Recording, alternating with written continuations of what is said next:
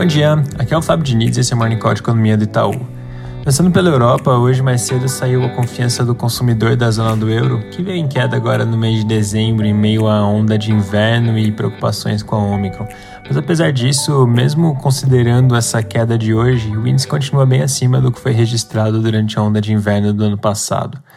Nos Estados Unidos, hoje vai sair confiança do consumidor do Conference Board, que deve mostrar uma leve alta em dezembro. Vai sair também o dado de vendas de imóveis, mediante as expectativas aponta para uma alta de 3% no mês de novembro.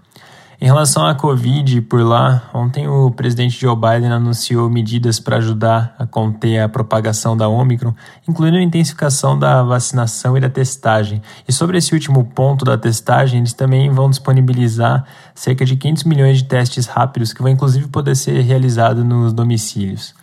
Passando para o Brasil, ontem o Congresso, enfim, aprovou o orçamento do ano que vem. O fundo eleitoral, que era um dos pontos que vinha gerando impasse, conforme a gente falou ontem, acabou ficando no valor de 4,9 bilhões. E o outro assunto que também estava travando a pauta, que era a questão do reajuste para policiais federais, também foi incluído. Com isso, agora o Congresso encerra as atividades desse ano e entra em recesso, os trabalhos voltando só no dia 2 de fevereiro. Mudando de assunto e já caminhando para o final, a FGV acabou de divulgar a confiança do consumidor veio com uma leve alta no mês de dezembro, subindo de 74,9 para 75,5.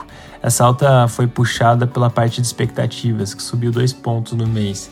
Por outro lado, a parte de situação atual teve uma leve queda de 1,3. É isso por hoje, um bom dia.